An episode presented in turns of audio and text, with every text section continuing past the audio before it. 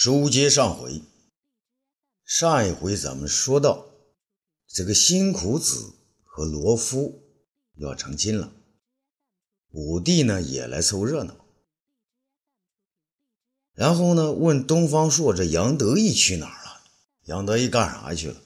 杨得意跑终南山上去了，一个人坐那郁闷呢。为什么郁闷？那他太爷们儿，人家结婚，他心里不不舒服，不是？咱们往下说啊，山下呢一大队人马在走动，那不用说，肯定是这个辛苦子他们。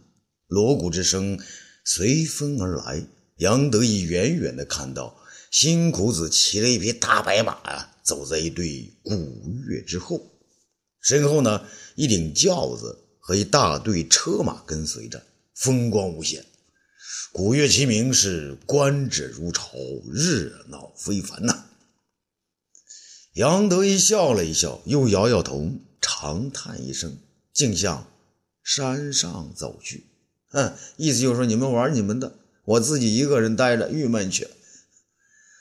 东方朔的家中啊，武帝和众人呢，一边喝茶，一边等待新人到来。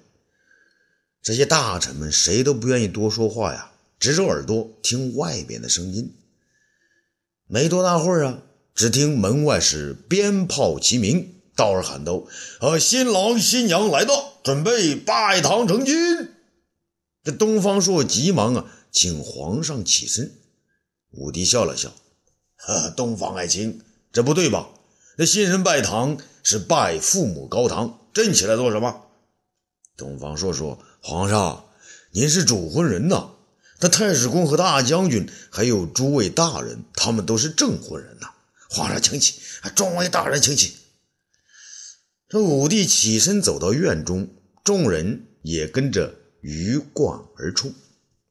辛苦子啊，领着盖着大红盖头的罗敷来到院中，来到众人面前。霍光呢，既是伴郎，那又是司仪，大声叫道：“婚礼开始，一拜天地。”辛苦子高兴的是忘乎所以啊，领着罗夫来到中间，向天呢拜了三拜，又向地呢叩了三个响头。火光又叫二拜高堂。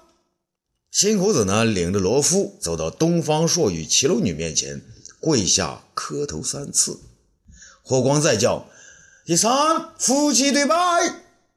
辛苦子与罗夫相对而跪，又拜了三次。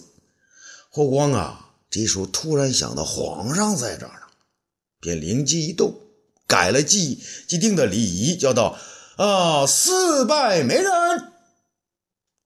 齐楼女怕儿子不懂礼节，便提个醒：“儿啊，是皇上给你们主的婚呐，皇上就在面前，快给皇上磕头。”辛苦子这才恍然大悟：“皇上，皇上来了！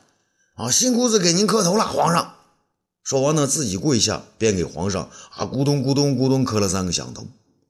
罗敷不知这下，也就跟着跪了下来，口中莺声燕语的说了一句：“皇上。”那这一声咱学不来哈，哎，人家说的是特别好听，这一声是犹如雏燕出巢时的一声交啼，让所有的人心呐都酥了一下。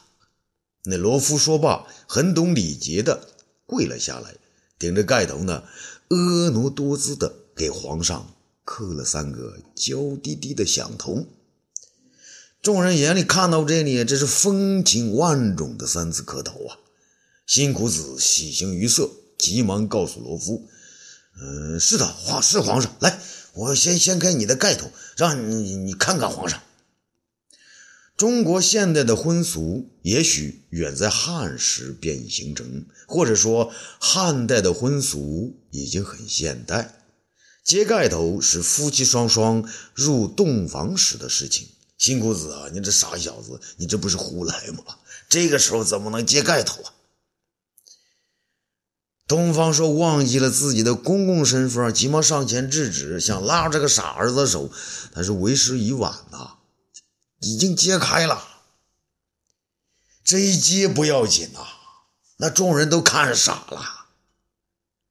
一朵盛开于早春冷漠之际的国色天香，一只托于池塘亭亭而立的待战之荷，一丛在萧瑟秋风中露蕊展蕾的金丝之菊，一缕在纷纷飘雪之中傲然而立的冰质冷魂。一丝正要顺着女罗向上伸展柔须的菟丝草，一红让人间万物都要为之痴迷的盈盈秋水。我觉得这个作者呢，也不知道怎么去表达了啊，有些词用的非常生僻。人家作者也说了，这众人都呆了，笔者此时也忘记了如何敲击键盘呐。如果你是圣者，不会为人间的至美所动，那么，请你把汉皇宫中的计时沙漏搬到这里。那样呢，你不仅会发现那一粒粒沙漏在飞速的流泻，还会发现沙漏的声音如此嘈杂，如同长安街上实行特别管制时，只让单向奔驰的车流风驰电掣，轰然作响。大家如在梦中啊，因为罗敷是美若天仙的，这梦终要醒来呀。先醒来的当然是人智者东方朔呀，然后是当婆婆的齐鲁女，还有太史公魏大将军朱买臣火光。可是，只有一个人，一个自以为手中握住全世界的人，等到全世界的人都醒过来以后，他还待在梦中。他会是谁呢？那只能是目空一切的人，只能是梦寐之中也在想着享用天下一切美丽和快乐的人呐。那还用问啊？肯定是汉武帝刘彻呗。武帝啊，这两只眼睛啊，像被一把天锁给锁定在世人的目光之中，世人只能不知所措。你见过天下最沉着的司仪吗？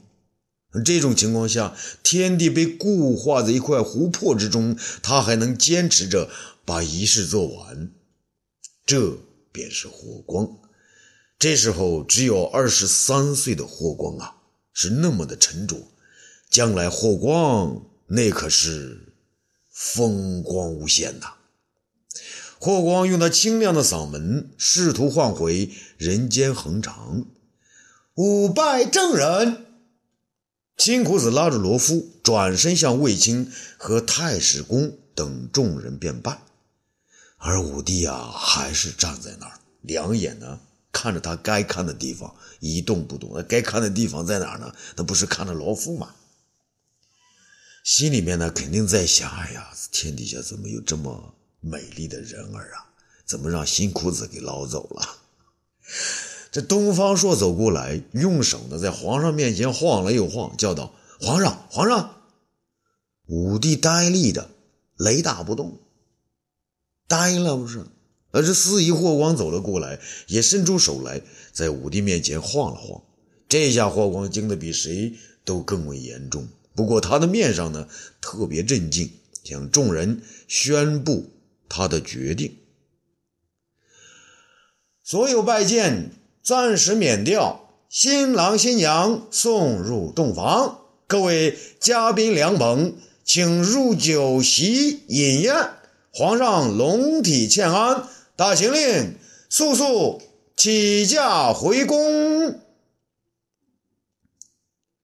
这霍光为什么这么说呀？霍光心里有数啊。